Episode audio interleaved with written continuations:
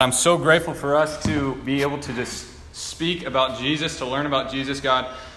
But more than anything, God, I pray that we can be humble right now, God. There are so many things of this world that can throw us off, our pride, whatever it is, God. I pray that we can be humble.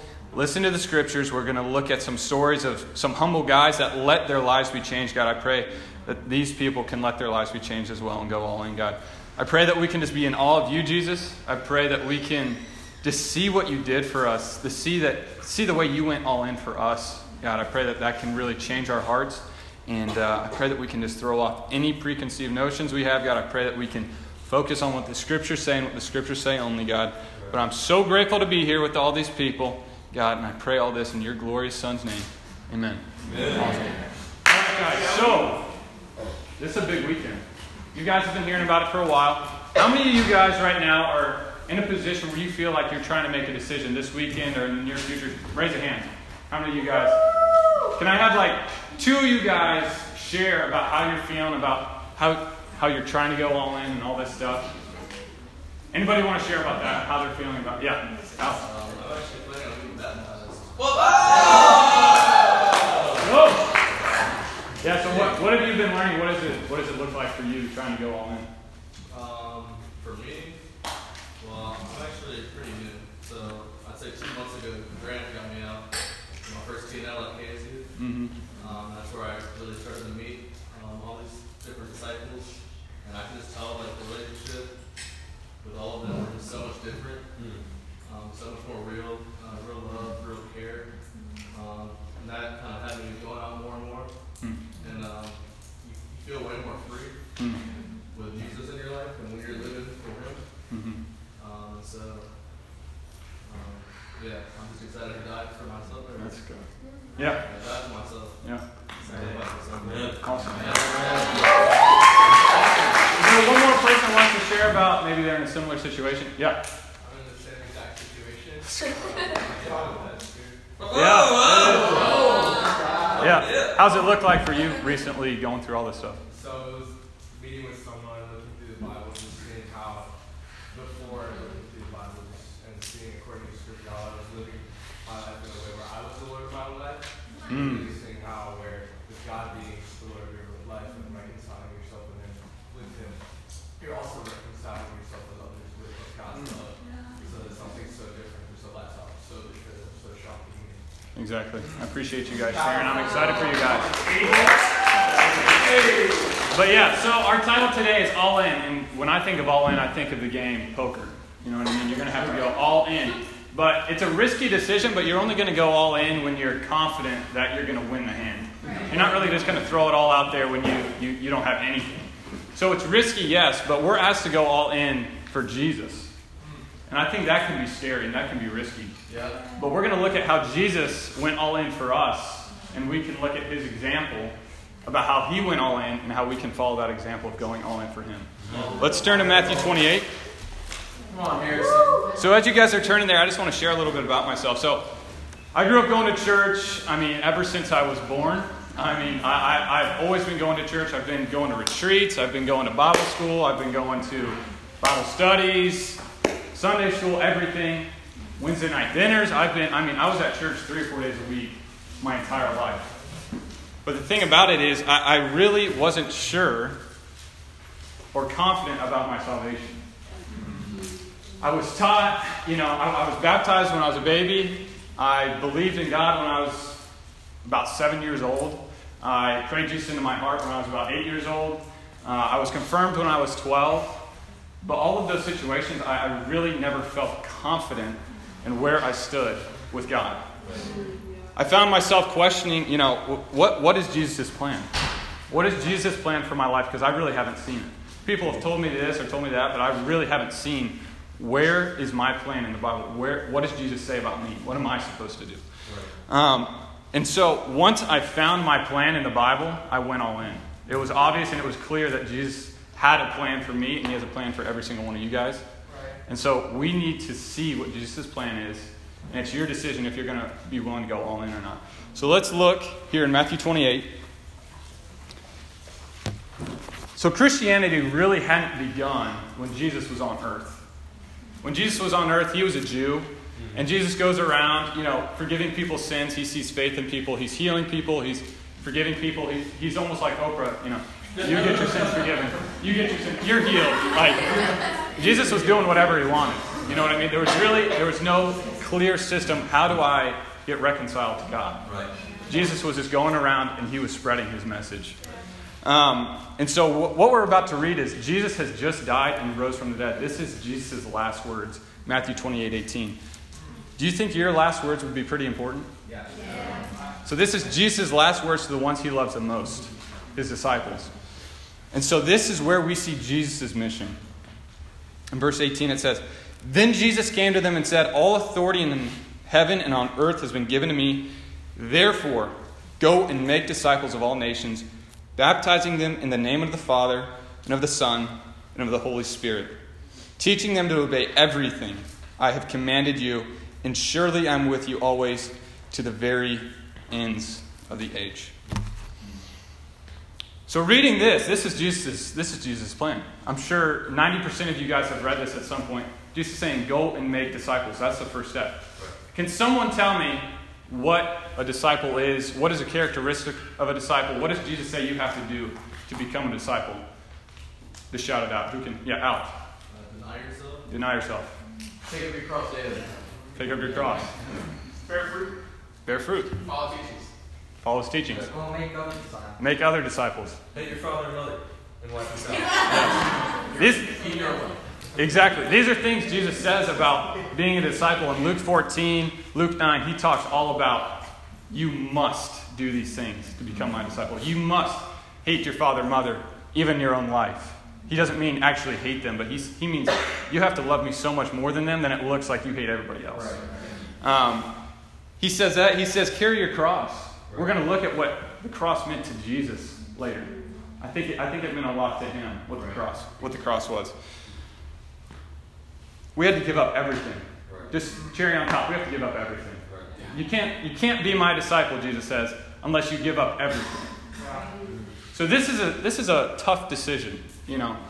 You have to go all in. Jesus doesn't want someone who's half in. Right. Multiple times Jesus went to the crowds and had a challenging sermon, and he knew he was going to weed out a majority of the crowd because he was like, I know all of you are not all in. I only want the ones who are all in. And it's up to you to whether or not you're going to be all in. Right.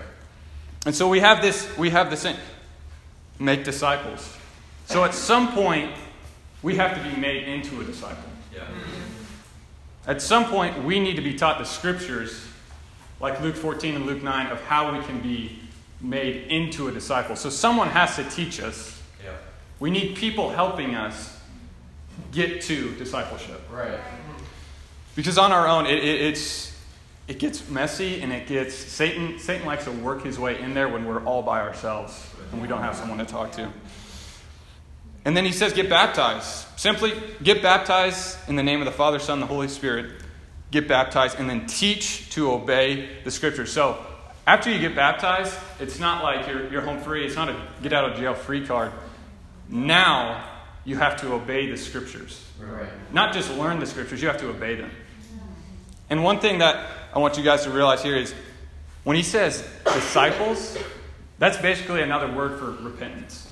If you're a disciple of Jesus, that means you have locked eyes on exactly what Jesus wants. And you're going to live your life just like Jesus did. I mean, that's the definition of a disciple. Right. You're going to do exactly what Jesus did and exactly what he taught you to do. And repentance is, you know, I'm no longer going to walk Harrison's way, but I'm going to turn around and I'm going to walk Jesus' way. Yeah. Yeah. And so repentance and discipleship, you might hear them throughout this lesson. You can see them one and the same. If you're not repenting, you're not going to be a disciple. Yeah.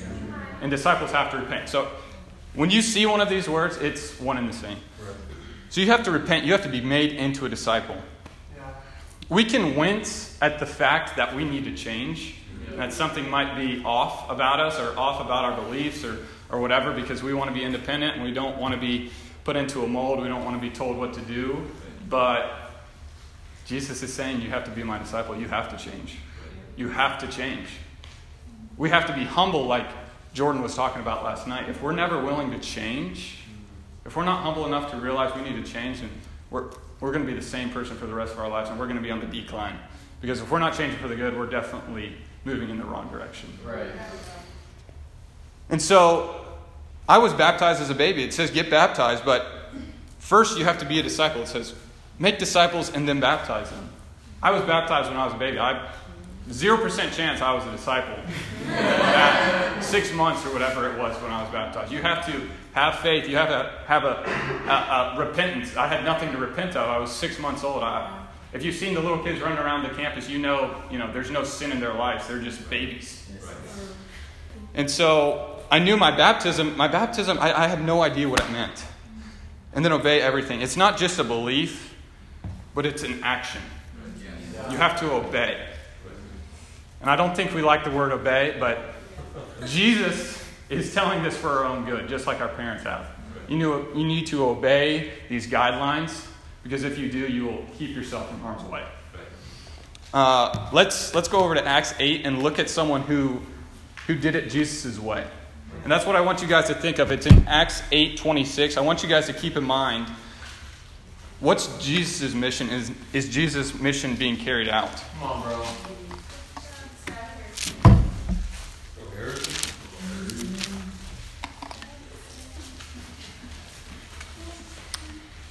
So Acts eight twenty-six. Some of you have probably heard this before. But in verse twenty-six it says, "Now an angel of the Lord said to Philip, go south to the road, the desert road, that goes down from Jerusalem to Gaza. So he started out, and on his way he met an Ethiopian eunuch, an important official in charge of the treasury of the Candace, which means the queen of the Ethiopians. This man had gone to Jerusalem to worship. And on his way home, he was sitting in a chariot reading the book of Isaiah the prophet. The Spirit told Philip, go to the chariot and stay near it." So we have two characters in this story. We have Philip and the Ethiopian eunuch. Philip is a disciple of Jesus, and he has already heard Jesus' mission. He knows Jesus' mission. He's willing to die for Jesus' mission. So he's not going to make up anything.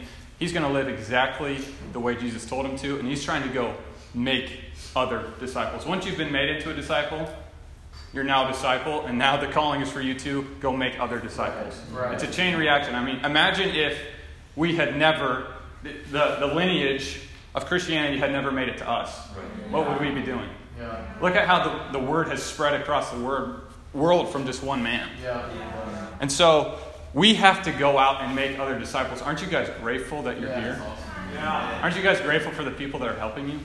Yeah. And so we have we have to carry out this mission that Jesus has given us.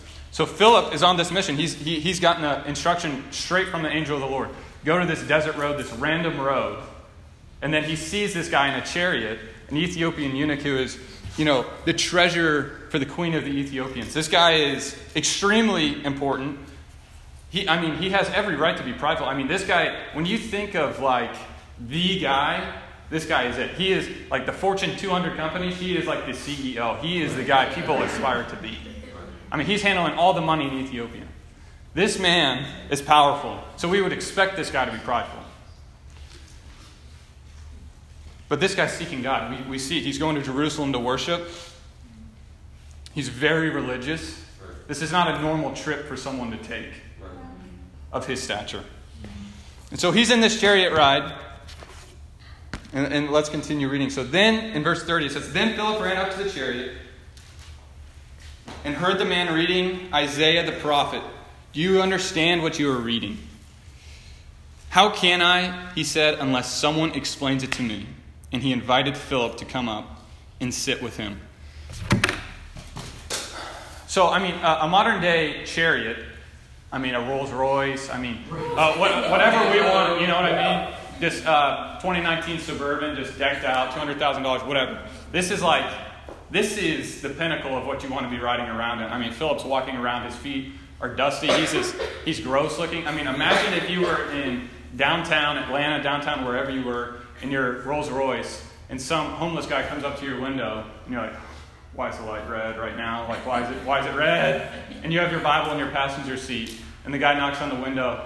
He's not asking for money, he's not doing anything like that, but he said, "Hey, I see I see you have the Bible in your right next to you. Do you know do you know what you're learning right now? Do you do you even understand what you're reading?" What would our response be? Right. Yeah. You know what I mean? Honestly, like honestly. What? what yeah. What, what would your response be? You go, well, well, I'm I'm obviously blessed by God because don't you see what I have and what, what you don't have? I mean, God must He must be turning His face away from you. Mm. And so, I mean, that could be some of our responses. I mean, even if it's someone of equal stature to us, we can even be prideful. Yeah. You know what I mean? Or someone from above us. But the Ethiopian, he invites Philip into his chariot as he's going home. And Philip is willing to sit there and read the scriptures with him. And so, how many of us would be willing to let this guy who's dusty and gross, sweaty, go sit down on that nice leather in our car and just peel open the pages of the Bible as you're just, you know, I've been reading this my whole life. I think I know what it's talking about. You know what I mean? Would we be humble enough to let this guy help us? Yeah. And so as we read along, it says, you know, Philip ha- or uh, the, the eunuch has a question about, you know, how can I understand? How can I understand unless someone explains it to me? The eunuch understands that he needs help. Right.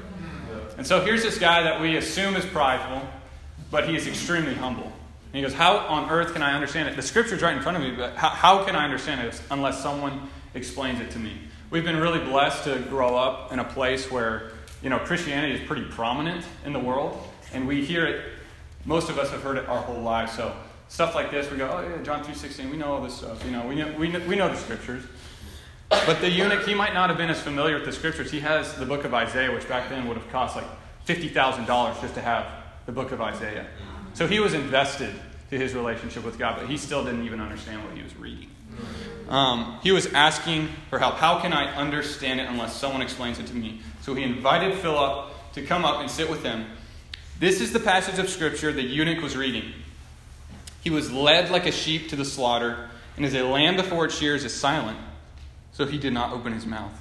In his humiliation, he was deprived of justice. Who can speak of his descendants? For his life was taken from the earth. The eunuch asked Philip, tell me, please. He's pleading with Philip. Please tell me who he's talking about. Please, who is the prophet talking about? Himself or someone else? Do you guys know who the prophet Isaiah is talking about? Is he talking about himself or is he talking about someone else? Do you guys know? Someone else. Who is he talking about? He's talking about Jesus. Isaiah was written seven hundred years before Jesus walked on earth, prophesying exactly how Jesus would live his life. Verse thirty-five, then Philip began with that very passage of scripture and told him the good news about Jesus. Philip knew. He was willing to help. He was trying to make another disciple.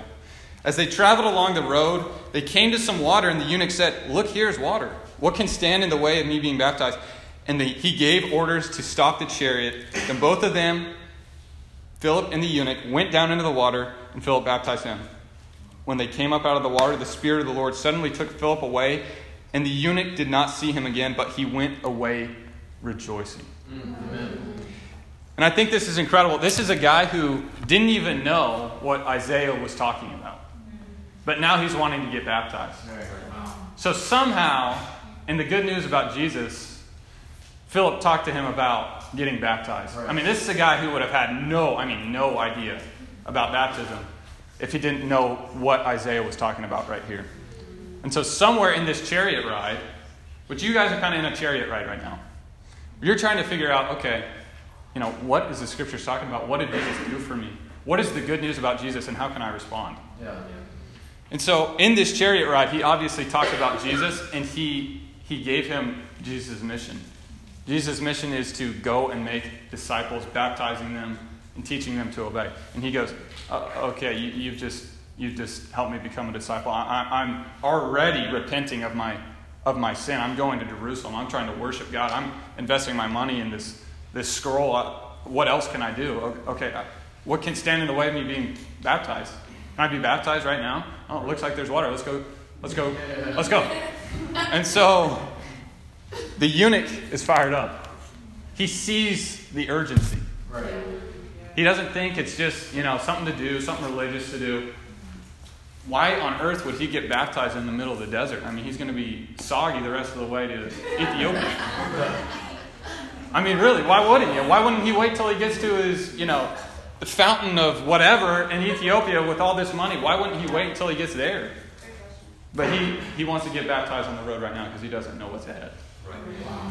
Amen. And so it, it, it honestly, this story doesn't make sense because it, the timing is too perfect. It's too perfect. Philip is wandering on a desert road, sees this random guy in a chariot. This random guy just is willing to be humble. This guy is willing to teach him.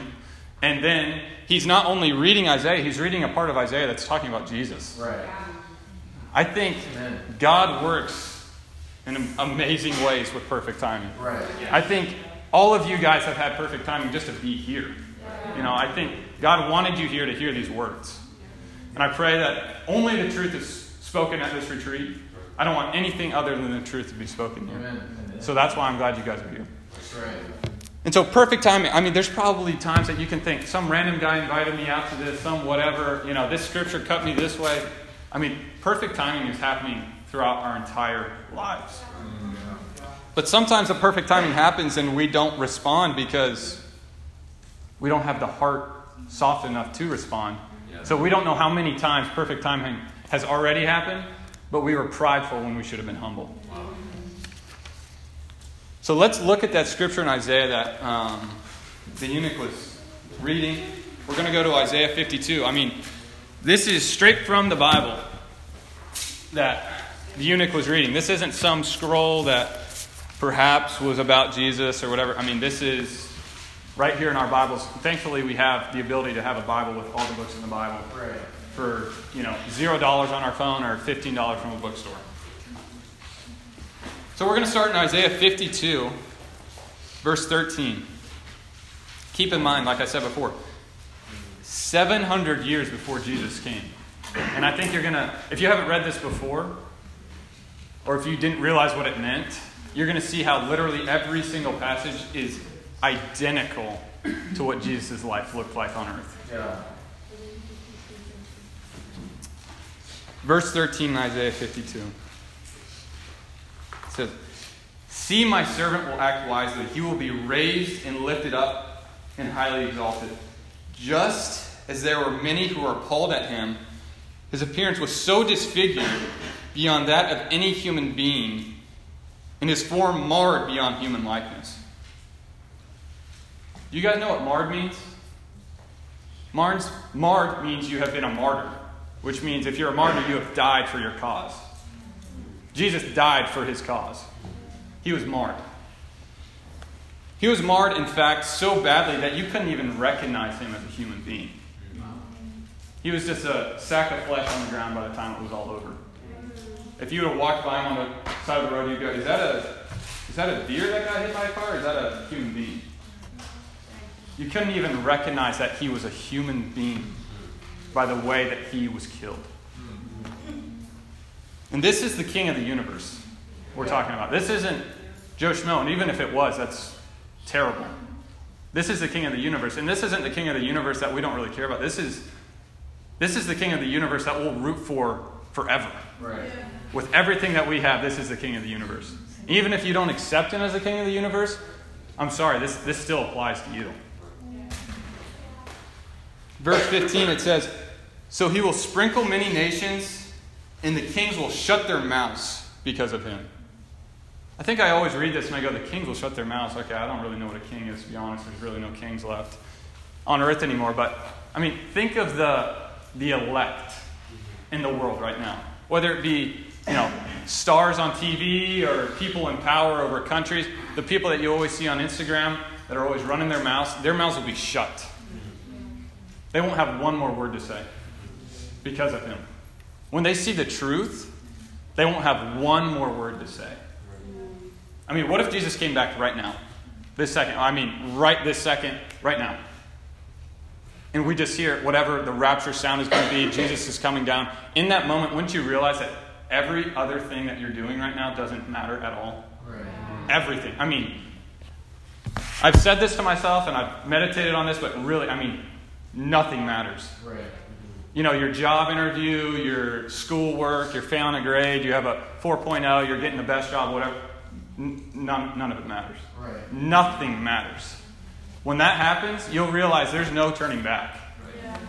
Yeah. It has already been decided. Jesus is a thief in the night, and I think when we say that, we don't realize how sneaky a thief in the night really is. We got, you know, we got security systems. We got to, no. Jesus is going to come, and there's no stopping him. And we should want Jesus to come. Yeah. So if you're not reconciled with Jesus right now, I mean, you want to because you want to see the kingdom come. Amen. Yeah. For what they were not told, they will see, and what they have not heard, they will understand.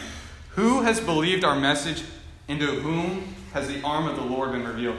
He grew up before him like a tender shoot and like a root out of dry ground. He had no beauty or majesty to attract us to him. Jesus, Jesus looked like an average dude. He wasn't like six seven. He wasn't muscular. He was just a normal-looking dude. There was nothing about his figure that would have made us want to follow him. He had no beauty or majesty to attract us to him. Nothing in his appearance that we should desire him. He was despised and rejected by mankind. The same guy that helped form us was despised and rejected by us. And this isn't just the people seven hundred years before Jesus. This is us. Right. I hope you see yourself in the scriptures. A man of suffering and familiar with pain, like one from whom people hide their faces. He was despised, and we held him in low esteem. Surely he took up our pain and bore our suffering. Yet we considered him punished by God. It was our pain and our suffering. We're about to look in depth at the cross. Everything that Jesus went through is the pain that we should be feeling. Yeah. It, it was our pain. Sin causes pain. Yeah. The sin that was being done to Jesus on the cross, not just physical pain was happening right there. There's pain that, that, that went from generations to generations. Sin has consequences. Yet we considered him punished by God, stricken by him, and afflicted. But he was pierced for our transgressions. He was crushed for our iniquities. The punishment that brought us peace was on him. He was crushed. He was marred beyond that of You know, any human likeness. He was crushed. When you crush something, you crush bugs under your feet. He was crushed. He wasn't just crucified. He was crushed. By his wounds we are healed. We all like sheep have gone astray. Each of us has turned to our own way. Each of us has turned to our own way. Each of us has to repent. Right. Each of us has gone our own way. Right. Each of us has to repent. We all need to become disciples. And the Lord has laid him, laid on him the iniquity of us all. He was oppressed and afflicted, yet he did not open his mouth. He was led like a lamb to the slaughter, and as a sheep before its shears is silent. So he did not open his mouth. By oppression and judgment he was taken away. Yet who of this generation protested? He was cut off from the land of the living. For the transgression of my people, he was punished. He was assigned a grave with the wicked and with the rich in his death, though he did not do, though he had done no violence, nor was any deceit in his mouth. But that's what the religious elite were crucifying him for. Yeah. Because they thought he was a liar. That, that they were tearing their hair out because they were like, you're a liar. You're lying. Was Jesus a liar? We know that Jesus is perfect. Yet it was the Lord's will to crush him, to cause him to suffer. When I read that, sometimes I'm like, jeez. Yeah. Yeah. It was the Lord's will to crush him. God, that's that's brutal. Yeah.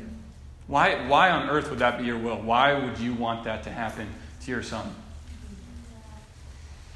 But then I think the only reason that had to be done is Jesus was a perfect sacrifice. Yeah. Yeah. In the Old Testament, it talks about you have to kill the perfect animal for, you know, forgiveness of your sins. And you have to keep doing it and doing it because that sacrifice only lasts a little bit. But Jesus' sacrifice was so huge that it's going to last forever.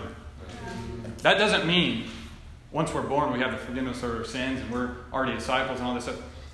We still have to reach out and we have to accept that gift that's been given to us that we don't deserve. Right.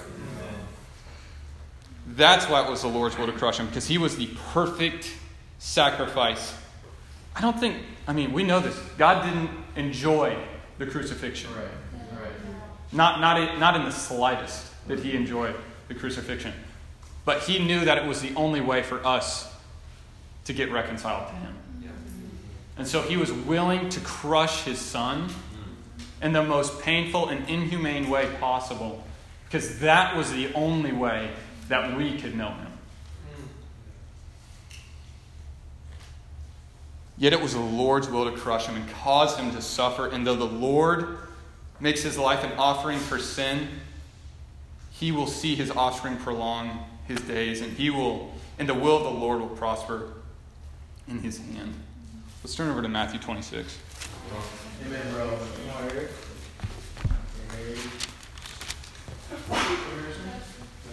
So we're about to look at, you know, the what the cross looked like for Jesus.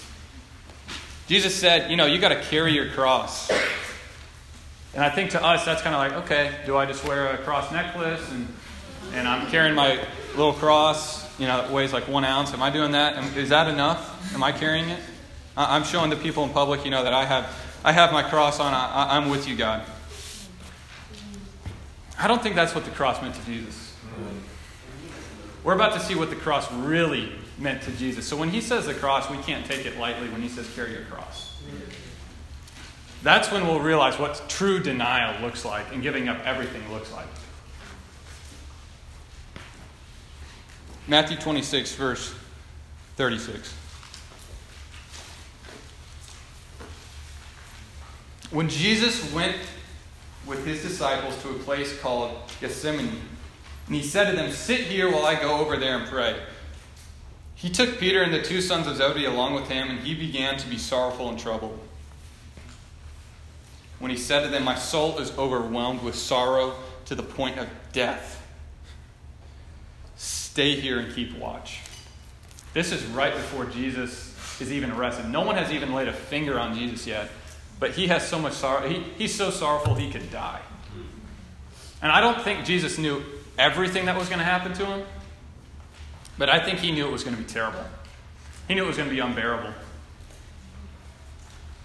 He knew it was coming. And he says, can you, can you guys just stay here and keep watch with me? Talking to his best friends. Can you just be here with me? Going a little further, he fell with his face to the ground. "My Father, if it is possible, may this cup be taken from me, yet not as I will, but as you will." And what do we talk about in Isaiah? It was God's will to crush him. Jesus didn't want to do it. Jesus wanted to forgive everybody's sins, but he really, he, I mean, if there was any other way, Jesus wanted it to be the other way. If there's, can I just be the king of the of earth and just, can I stay here and can, can we figure something out that way, God? I mean, I don't know, God, what, is there anything else? Can, can anything else be done? Because I don't want to go through what I'm about to go through. This is a son crying out to his father. He didn't want to do it, but he decided to go all in. And he wasn't doing it for us. There was no, I mean, there was no point for him to do this for himself. There was no point. And so he was risking it all. Just like in poker, when you're going all in, you're risking, you're risking a loss right here. Jesus, Jesus decides, okay, you know what? The best plan is for me to die and go into heaven and leave it up to you guys. I'm no longer going to be on earth. I'm going to trust you guys that my mission of making disciples, baptizing them, and continue to teach them and obey, I, I trust you guys that that will continue. Mm-hmm. That's risky. I don't think Jesus knew everything that was about to happen. Jesus was a human being. I think we can forget that. Jesus was just like one of us. He was tempted like us. He's, he would walk out those doors and he'd be cold just like each one of us. He was going to feel the pain. Jesus' why was bigger. Is your why bigger? Jesus' why was, I want these people to be able to live with me in heaven for the rest of my life. I want to forgive these people. I want to show mercy on them, even though they don't deserve mercy. I, I want to be with Alex for the rest of my life. I want to be with Cody for the rest of my life. I want to be with Jordan. I want to be with Diamond for the rest of my life. I want to be with all of these people for the rest of my life. I know they don't deserve it. I know they've trampled over the law. I know they've trampled on my blood. I know it. But I, I want to live with them. I, I want to see them repent. I want to see them change their hearts and walk towards me. And if they do that, I want to live with them for the rest of my life. Yeah. What's what, what's stopping? I mean, what's our why? Is it just to look good for our parents? Is it? I mean, that why, oh my gosh, that why will not last. Right. Your why has to be bigger right. than any of the difficult decisions you have to, to face to go all in. Yeah. Is it, you know, I, I just want to look good for my friends. I, I, I want to, you know, I, I want to go to church and get a girlfriend. I want to, whatever. I, I don't I don't care what your why is, but if it's not because I want to, I want to go all in and I want to be a part of Jesus' mission. I want to help people, other people do this as well. You will never last. Right. If Jesus is not at the center of your life, you'll, it, it won't last. Right. And so right here in uh, just a little bit further, it says in verse fifty-two, the people are, are coming here to arrest Jesus, and the Jews are coming, and um, Peter, one of his disciples, that I'm sure all you guys know about, cuts off the ear of one of the, uh, you know, the, the priest's men. And so right here in verse fifty-two, Jesus is responding that he says, "Put your sword back in its place," Jesus said to them. "For all who draw the sword will die by the sword, but do you think I cannot call my Father, and he will put at once at my disposal more than twelve legions of angels? But how then would the scriptures be fulfilled that say it must happen this way?" I mean, you don't think Jesus thought through this? Jesus had, an, uh, uh, he knew the escape plan. He could, he could call, uh, you know, seventy-two thousand angels is what it would be, because each legion is six thousand. That was a term they used back then in the military for a legion of soldiers was six thousand soldiers. seventy-two thousand angels could come from heaven, and, and God would, God would allow it. He says, "You don't think I have... I cannot call my Father, and he will at once put at my disposal more than twelve legions of angels." I think if Jesus would have said, "It's enough and I can't do it," God would have allowed that. Yeah. Yeah. Jesus had a choice. Yeah. Yeah.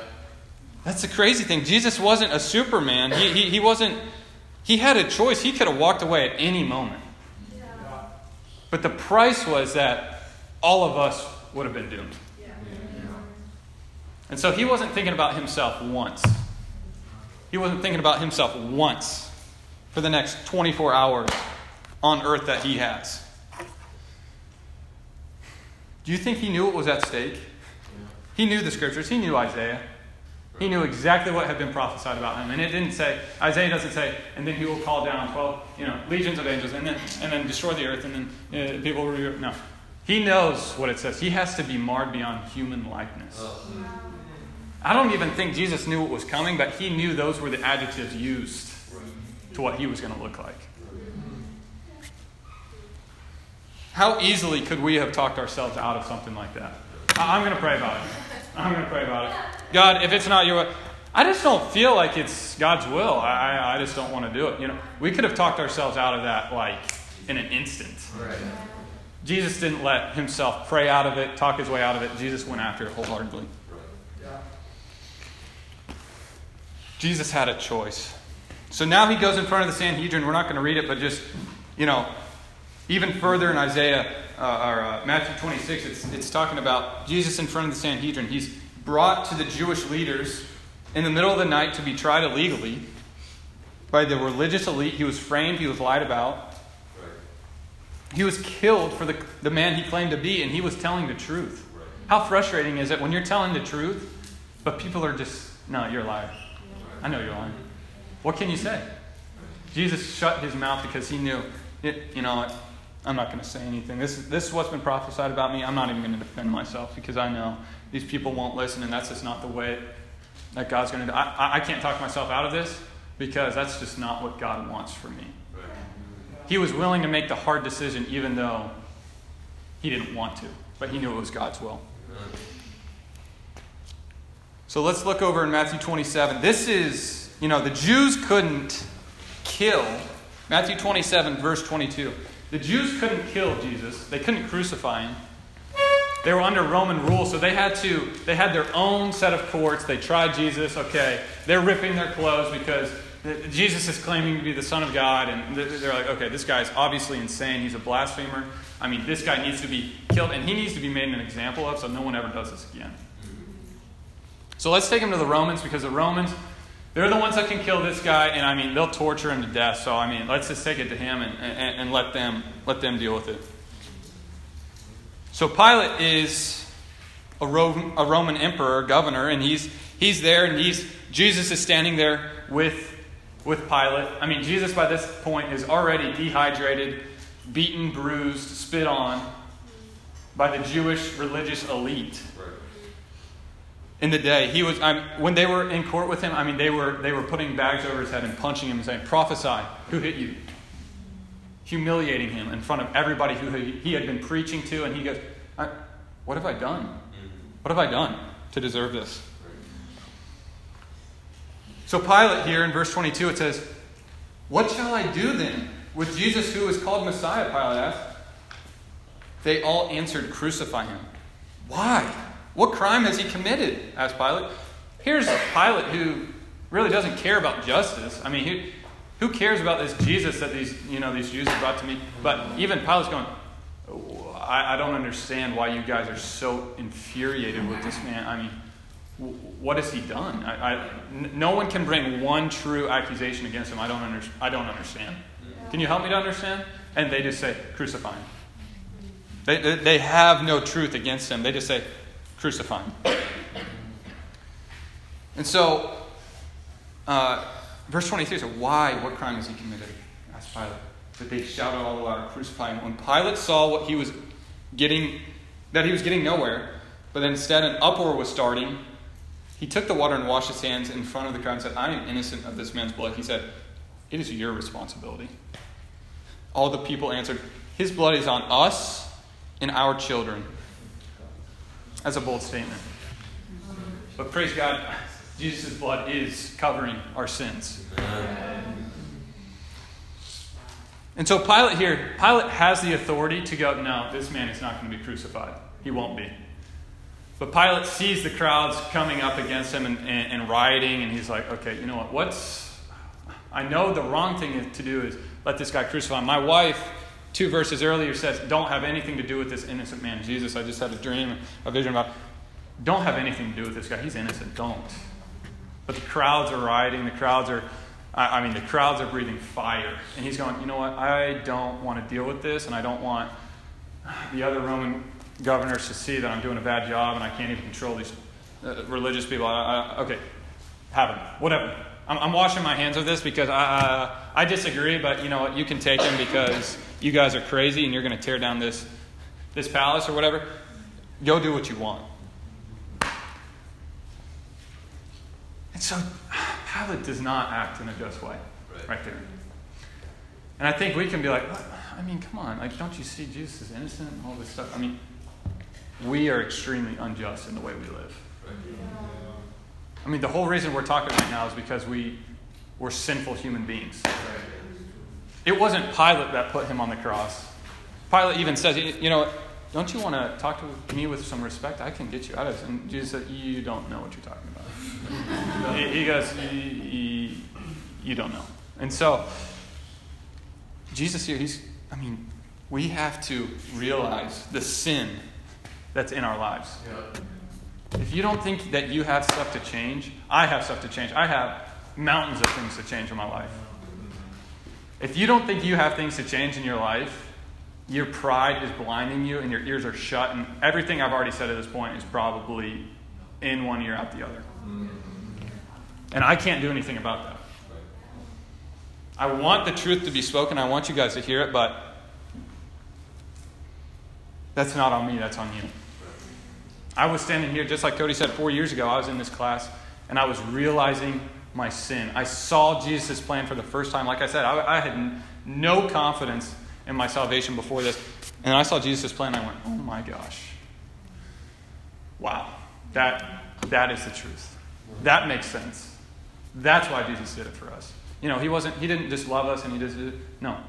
There's a story behind it. There's there's feelings, there's emotions, there's things that happened. There's a reason Jesus was doing it. It wasn't just, it wasn't make-believe. This is real life. I mean, we we struggle with pornography. We struggle with taking advantage of women, gossiping, lying, being prideful, having sex before marriage. I mean, we and, and if you're if you're not on this list, pride, I think, covers about everything. But even if you're not on this list, you, there, there, there is, I mean, dozens of things that you need to grow in right now. And I pray that you can realize that. Even for the people who have decided to go all in, you have things to change. Open your eyes to what Jesus did for you. So Jesus is even more dehydrated by this point. It's in the middle of the day, and he is dehydrated, beaten, exhausted. And so right here in verse twenty-six, it says, when he was released, then they released Barabbas to them, but he had Jesus flogged and handed over to, the, to be crucified. So after he washes his hands, he goes, you know, go crucify this guy. And it says, you know, the Jews had a thing where they, they said, you know, forty lashes would kill someone. forty lashes, you're dead. So they had a lot, you know, we're gonna we're gonna lash you thirty-nine times so that you're one whip away from being dead. And that was a Jewish custom, and I think I've, I've learned that a bunch, but I didn't realize it wasn't the Jews who were hitting Jesus. The Jews didn't care about the Roman law. The Jews, or the Romans, were going to do whatever they wanted. The Romans were the ones who were going to crucify Jesus. The Romans weren't going to listen to the Jews. They were just going to hit Jesus until they thought he was about to die. They lost count. He was beat with a flagellum, which is which is a whip with a handle, with straps about this long, with metal, uh, iron, rocks, masses in it on the end, so that when it came down, it came down with a with a crash. I mean, have you ever been whipped with a towel? I mean, I've been hit with a towel so bad that I lost my breath. It hurt so bad. Like, getting whipped is no joke. Getting whipped with a towel, I mean, it left a welt about that big, sure. But I thought that, that was as much pain as I could handle. This was a whip with multiple straps, heavy objects in the straps, shards of rocks. And it was coming down. It wasn't coming down like this. I mean, that would hurt. It was coming down at full force. It was coming down. I mean, this guy was giving everything, W W E style, absolutely, chair to the back, as hard as he could, full force into Jesus' back. Full force, full force. And at, at first, it's tenderizing his his back, and it's it's cutting the skin. And I mean, it, I mean, one whip would be unbearable. One one one whip would be unbearable. It first cuts the skin, the tissue, and the and, and it starts to ooze, and blood comes out. The capillary veins burst. The arteries start bleeding from un, the underlying muscles. The hard objects are breaking and tearing through the soft, tenderized tissue. I mean, at that point, you. you Your, your flesh is exposed to the air, and that alone, well, that, that, that alone would, would, would put you into shock. Right. They whip his back, his shoulders, his legs, and I mean, he, he's unrecognizable. By this point, he, he, he you don't even know. Who is this guy? But, but they're still expecting him to carry his cross, to be crucified on that cross that he's going to carry. His back is torn to ribbons. Once near death, they stopped, and he got to he, he was released, and, and then he just laid there in his blood, in the flesh that had been pulled off of him, just laying there on the ground. And if you guys have seen The Passion of the Christ, it, it, it does a pretty good depiction of this, but the one thing that it doesn't say and doesn't do that I think would have been one of the most horrifying parts about it is the screams Jesus would have been having. Jesus isn't Superman where he gets shot in the eye and the, the bullet crumples. It's Jesus was a human being. Any one of us. I mean, the screams, the cries. And he wouldn't have been screaming saying stop. It would have just been him. His body could not go without screaming. His mom was there. I, I mean, I wouldn't be surprised if he was calling for his mom.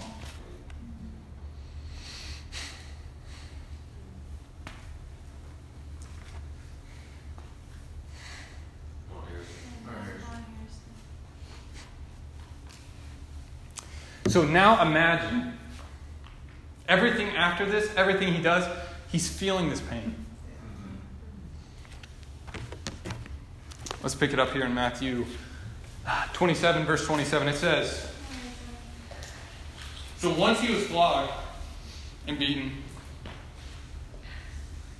the soldiers, it says, then the governor's soldiers took Jesus into the praetorium and gathered the whole company of soldiers around him. They stripped him and put a scarlet robe on him, and they twisted a crown of thorns and set it on his head and put a staff in his right hand. They knelt in front of him and mocked him, hailed King of the Jews. They spit on him, took the staff, and struck him on the head again and again. After they had mocked him, they took off the robe and put on his old clothes on him and led him away. Going through this and being with your loved ones would be hard enough, but he's getting taken back to the Praetorium, which is basically a locker room. And by this point, it's completely illegal. The Jews don't even say to do this. This is the Romans just completely humiliating Jesus.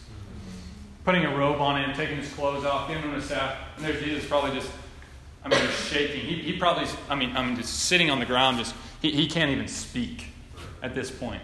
And then they get these thorns, and oh, you know what would be funny? Let's just, let's just pound this into his head. It says,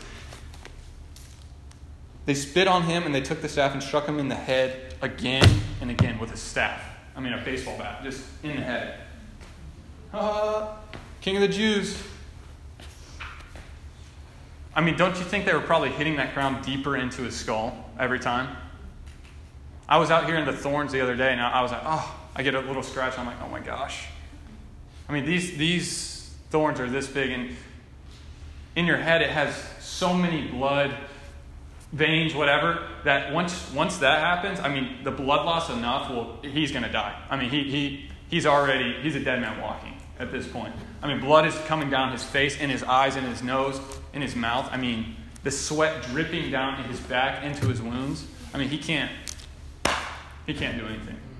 He can't do anything about it. And about by this time, he's just like, ah, what what more, what more do you want from me? And so they forced him to carry. Oh, oh yeah, this this part this part gets me. So, you know, it says that they they mocked him and they took off the robe. Imagine having a robe on, all of these fresh wounds, and then someone just ripping it off. Have you ever had had a cut on your foot or something? You put your sock on and it's like, oh, oh no, oh no, oh no, and you rip it off, and it's like the most painful thing that you can ever imagine. Or putting a Band-Aid on the wound and opening it or whatever. I mean, that is his entire back, and that's, I mean, his ribs are exposed, and he's they're reopening it like a Band-Aid, and all they're doing is, he's probably screaming on the ground and going, what the heck is wrong with this guy? Spit on him.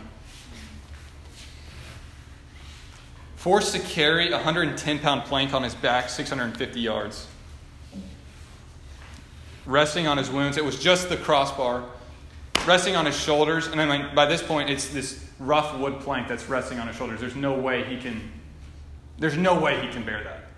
And he can't. So this guy, Simon, who's walking through the streets, helps him carry it. I mean, this is how, if Jesus would have been able to carry it, he would have. But Jesus could no longer physically do it.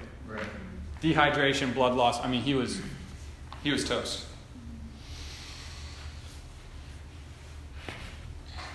Once he got up to the place where he was going to be crucified, they swiftly lay him on the cross, put him in a position like this, driving the rough nails. I mean, we're we're used to nails that are pointy on the end and, like, you know, really efficient for getting in wood. I mean, the, the size of the nail would have probably been that big. Not even a pointy end, going straight through his wrists. And have you guys ever felt the nerves and all that stuff in your wrist? Has that, someone ever just done that? It's a pressure point. And it's like, oh. I mean, a nail, a rod being driven through your wrists. And then they put his feet up like this, one on top of the other, just spiking his feet into the cross. He's up on the cross, and now the only thing holding him up is the nails in his body. I mean, he is physically nailed to something. Have you ever hit your hit your uh, your hand with a hammer on accident? I mean, imagine actually having a rod, three rods driven through you. And they left room for him to. They, he wasn't spread out super like this. He was he was more like this, because, you know, the real way that you die on a on a cross is you, you suffocate because you can't breathe. None of us know the feeling because we've never been strung up on a cross. But when the only thing holding you up is your arms, that starts to clog your, your, your lung passageways.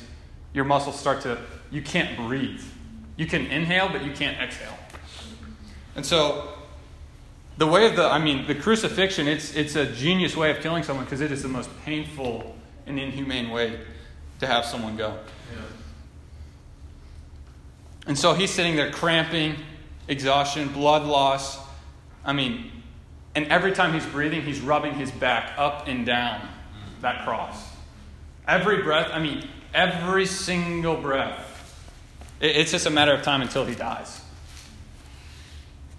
And Jesus, till the very end, he's saying, you know, prophecy, uh, he's, he's fulfilling prophecies about him, saying certain words, all this stuff. He's, he's doing it to the very end. He wants his mother to be taken care of. Jesus knew God's plan. He knew it. The people were saying, hey, come down, we'll believe in you. Just come down. Come down from the cross. You saved so many, you forgave, you healed so many. Come down from the cross, and then I'll believe in you. And Jesus is going, I-, I could do exactly that, but you're not even the people I want you to believe in me. How frustrating that would be. Gosh. He could have killed everyone there. He, I mean, at any moment, he could have been healed, and he could have he could have called on God, God, this is too much. Right. These people are too wicked. Why are we even trying to save these people? Why am I talking about this? Because he was crushed for our sin. Yeah, yeah. That was us. That should have been us. Yeah. That should have been each one of us strung up on that cross. Yeah. That's why I want to talk about it, because if we don't remember what was done for us, then we're never going to change. Yeah. If the cross is not the center of your life, you're not going all in. If your why is not, Jesus did this for me, and I want to help other people realize it, mm, you're not going to last. Your why, the cross has to be at the center of your life. Every morning, every temptation you feel, the cross is going to be the only thing to help you stop, to really stop. Right. And we shouldn't be wanting to tiptoe the line of sin. Are you kidding me? Why would we want to be, oh, oh, oh. I'm not really sinning, but I'm... Why, why do we even want to play around with that?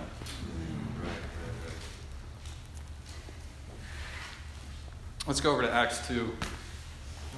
I know I'm going long. I'll speed it up right here. But guys, Jesus paid the ultimate, the ultimate sacrifice for us. And I mean, it's only right that we respond. Right. But we have to respond in the right way. Right. Acts two thirty-two. God has raised this Jesus to life, and we are all witnesses of it. Praise God. Yeah. Jesus rose from the dead. Amen. If he didn't rise from the dead, there's no conversation right now. Yeah. Praise God.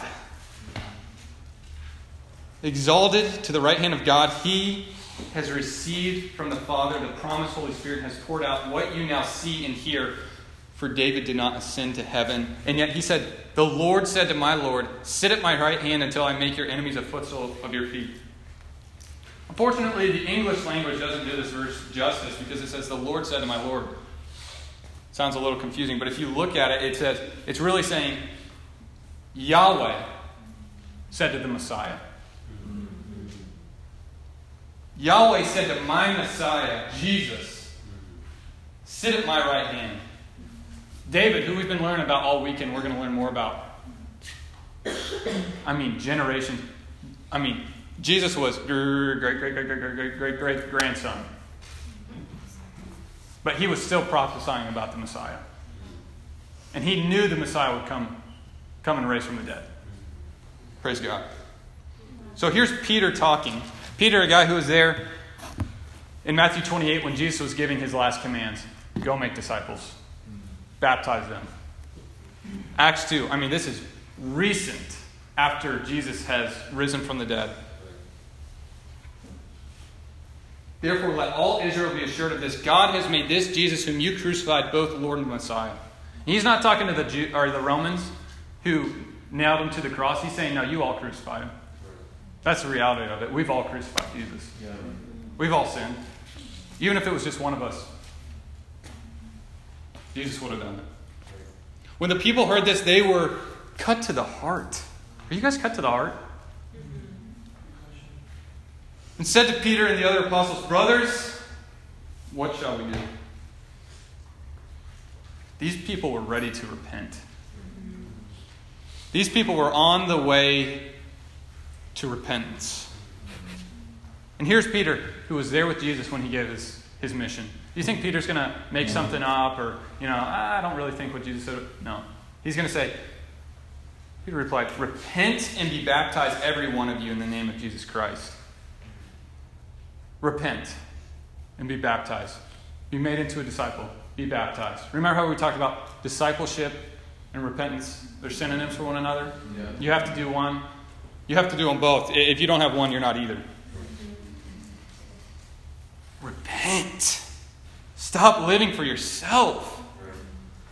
Stop sinning. Change your mind. We can't keep walking our way. If we do, I mean, there's no surprise at what will happen. And then he says, be baptized, every one of you. Why is this a problem, guys? I don't, I, I don't, I don't understand why this is. Repent and be baptized, every one of you. Why, why is the message in Christianity today not this? I don't think it's Jesus' mission anymore.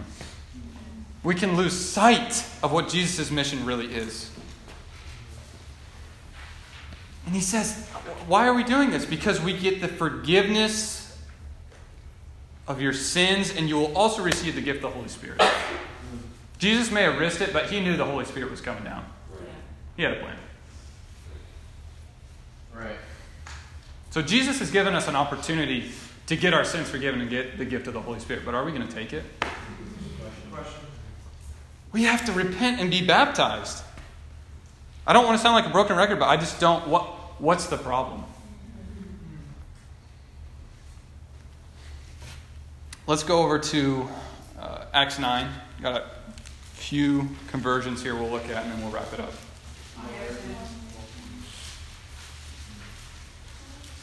I mean, the eunuch, guys, he was urgent.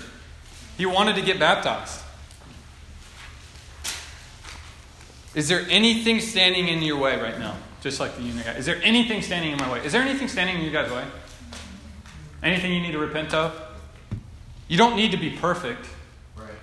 Yeah. Newsflash. Disciples aren't perfect. Right. You ever see Peter? And so, ever see me? Ever see anybody? I mean, seriously, we're not perfect, but you have to change your mind to where sin is no longer like, oh, it's a, I get indignant about this. I'm actually angry at my sin. It shows alarm in my life when I'm sinning. I, I can't do this anymore.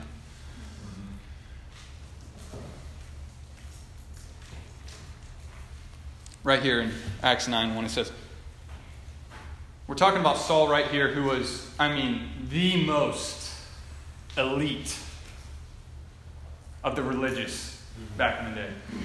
But he didn't believe in Jesus. He believed what the Pharisees thought, and he said, Jesus, you know what, this guy, he's a troublemaker. I actually think I'm doing God's will because I'm going and killing Christians. I mean, they're following this whack job. I need to preserve what God says is true. And so in a way, he he's, he thinks he's doing it the right way. But he, he's got it off. Meanwhile, verse one in Acts nine says, meanwhile, Saul was still breathing out murderous threats against the Lord's disciples. He went to the high priest and asked him for the letters to the synagogues in Damascus, so that if he found anyone there who belonged to the way, belonged to Christianity, whether men or women, he might take them as prisoners to Jerusalem.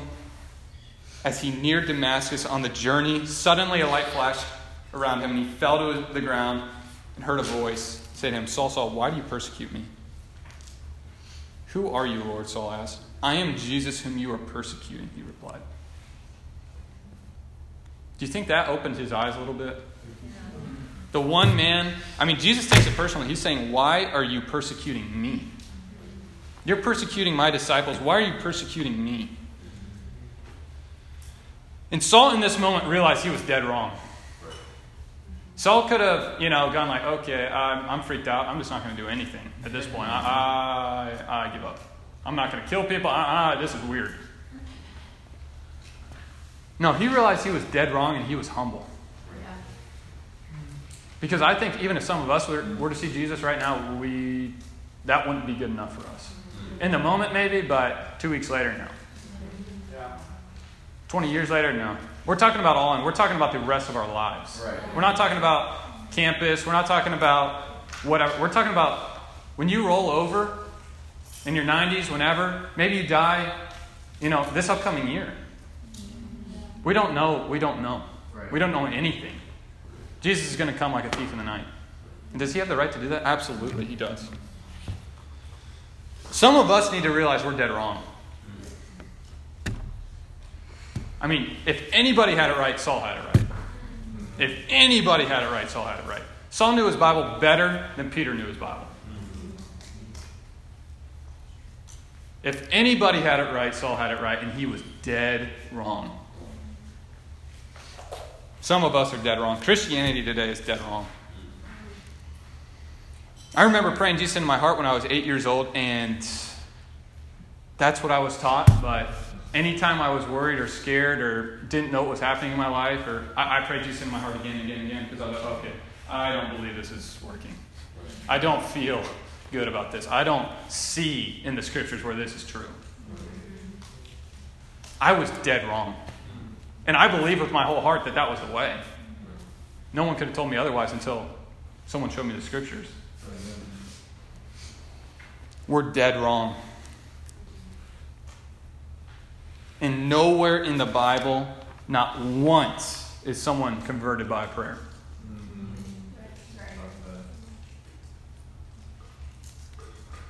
So whose way is that? Is that Jesus' way? I don't think so. Is faith included? Absolutely. Amen. Absolutely. Amen.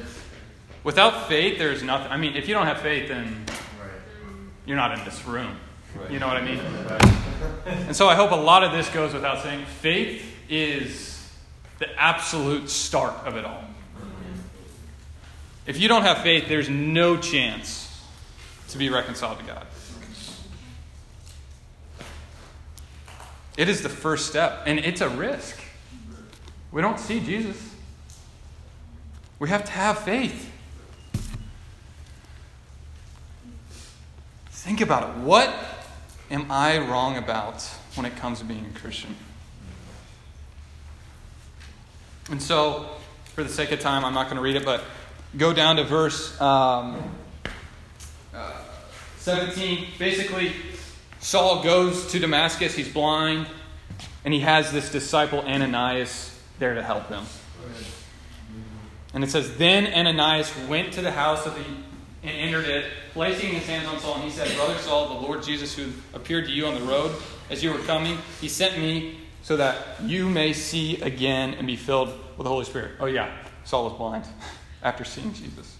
Immediately, something like scales fell from the eyes of Saul, and he could see again. He got up and was baptized after talk, taking some food and regaining his strength. Why didn't Jesus just convert him right there on the street? Wow. If anybody could have converted someone to, you know. And I think Jesus could have. And that would have been fine. Yeah. Jesus was there. He can do whatever he wants. But he, he went, you know what? I want to make it clear. This is not my mission right now. Okay, so I need to get Ananias. I need him. Okay, I need him to take care of Saul. Even though he was about to go kill Ananias. Okay, I'm going to have him take care of him. And I, I want this guy to help him get baptized so he can get the forgiveness of sins and the gift of the Holy Spirit. It took him three days to get baptized. And guess what? That's the longest conversion in the Bible. Mm. Three days. And so when you're looking in the New Testament, people are making decisions fast. Amen. So if you say, ah, I don't know if I can do that. You can do that. It's just up to you if you're going to do it or not. Yeah. Yeah. It, the pressure is on you. Jesus, are, Jesus has already given us the gift. It's, it's up to you one hundred ten percent to if you're going to do it or not. Jesus has already gone all in. He's already been crucified and whipped and bleeding on the ground. He, he's done it all. He's shown us what it looks like to go all in. Or, so it, it's up to you guys. Let's go over to Acts sixteen.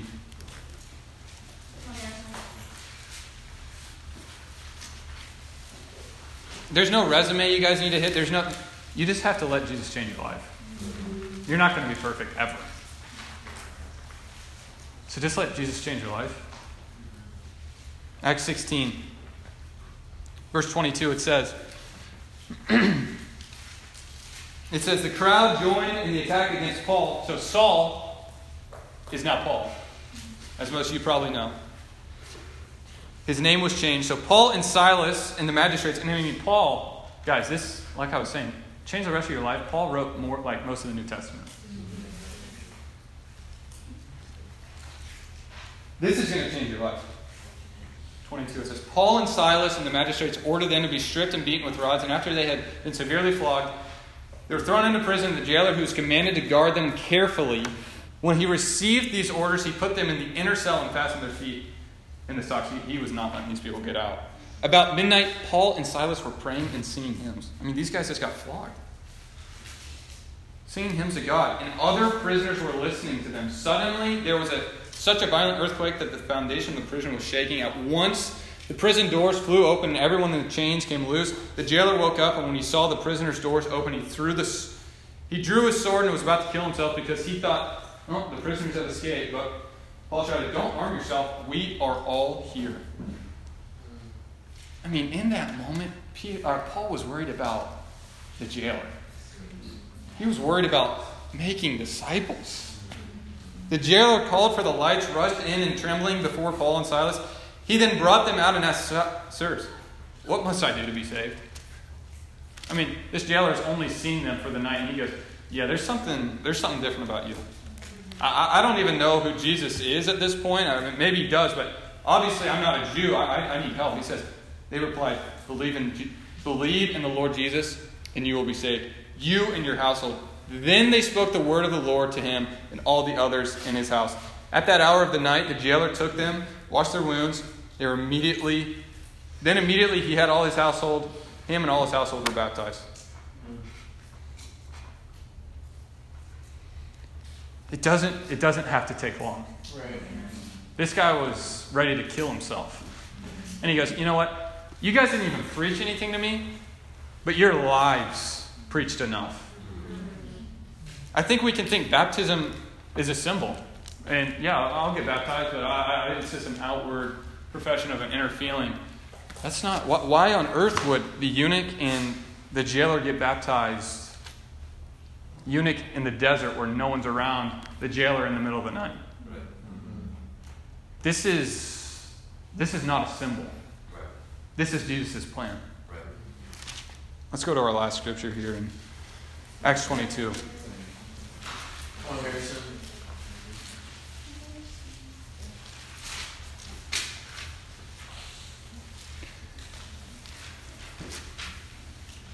Acts twenty-two twelve.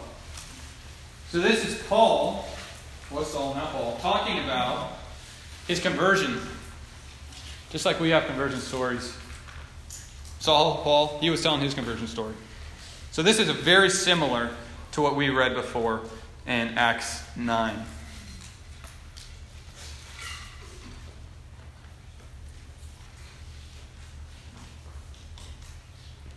We're going to start in verse twelve. A man named Ananias came to see him, and he was a devout observer of the law and highly respected by all the Jews living there. He stood outside beside me and said, Brother Saul, receive your sight.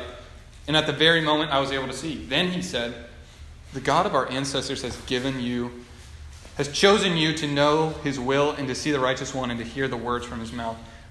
You will be his witness to the, all the people of what you have seen and heard. And now, what are you waiting for? Get up and be baptized, washing your sins away, calling on his name.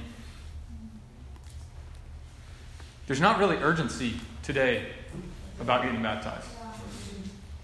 But what all of these people we've seen today have urgency. That night, in the middle of nowhere, you know, not the most ideal location, didn't have their robes on, whatever. What are you waiting for? Yeah. What are you guys waiting for? Yeah. And I know this isn't going to be the last time the scriptures are opened before you guys get baptized, or if, if you choose to do that, or whatever you guys choose to do. I, I pray that you guys see your need for Jesus. Yeah. See your need for the word. I pray that you can respond and repent and be baptized for the forgiveness of your sins and the gift of the Holy Spirit by responding to the cross. Yeah, yeah. What are you waiting for? Does your life line up with the scriptures? Don't you want to be fully confident in that?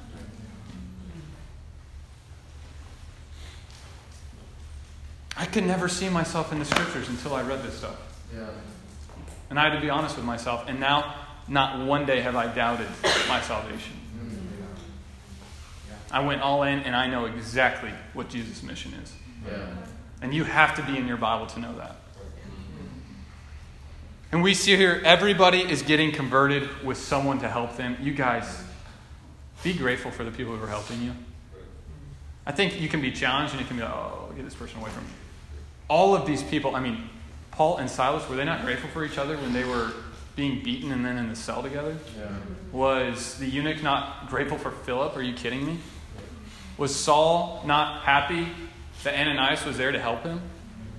Can we be grateful for the people that were around and who were helping us, helping us become disciples? Can we be humble to that? Even what I just said, can we be humble? If you're not a disciple, to become a disciple. Trust those who are pouring into your life and trying to help you see who the Lord is. That's all I got. Thanks, guys. Amen.